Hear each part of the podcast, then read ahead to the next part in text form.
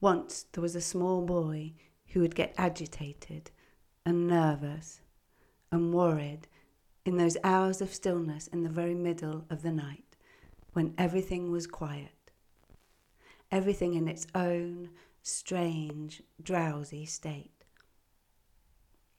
except for one thing. And this was what had made the small boy feel agitated and nervous and worried. He tried to speak to his parents, to his friends, to his teachers, even to complete strangers about it, but every time he opened his mouth, only garbled sounds that made no sense at all to anyone would emerge. For in his room was a thing. It wasn't a big thing or a small thing like him. It was a thing that was exactly the right size to fit in the dark corner under a small boy's bed. He didn't really know what to make of this thing, apart from that it did make him agitated and nervous and worried all at the same time. It seemed to dare him to do, well, stuff. Not bad stuff, but stuff he would normally in his everyday life be a tiny bit scared to do. And what was worse was the small boy was only a tiny bit starting to like how it was beginning to make him feel.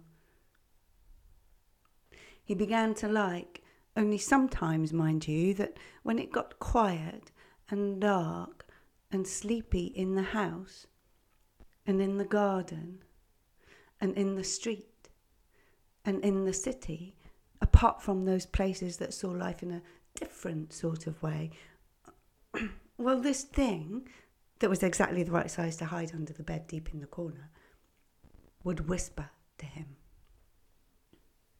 Not nasty words, oh no, not this thing. It whispered words that were much, much more terrible than that.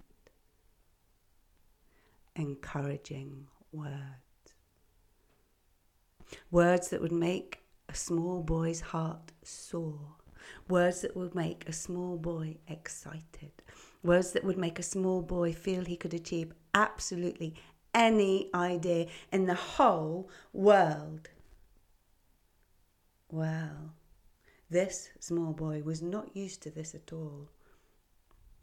The thing under the bed in the dark corner whispered that the small boy could be a, a swashbuckling pirate, or he could be a clerk in a shoe shop, or he could be the Prime Minister, or he could be a tiger tamer, or he could be a brain surgeon, or he could be a master decryptor. These weren't the sort of occupations a small boy like him could dream of.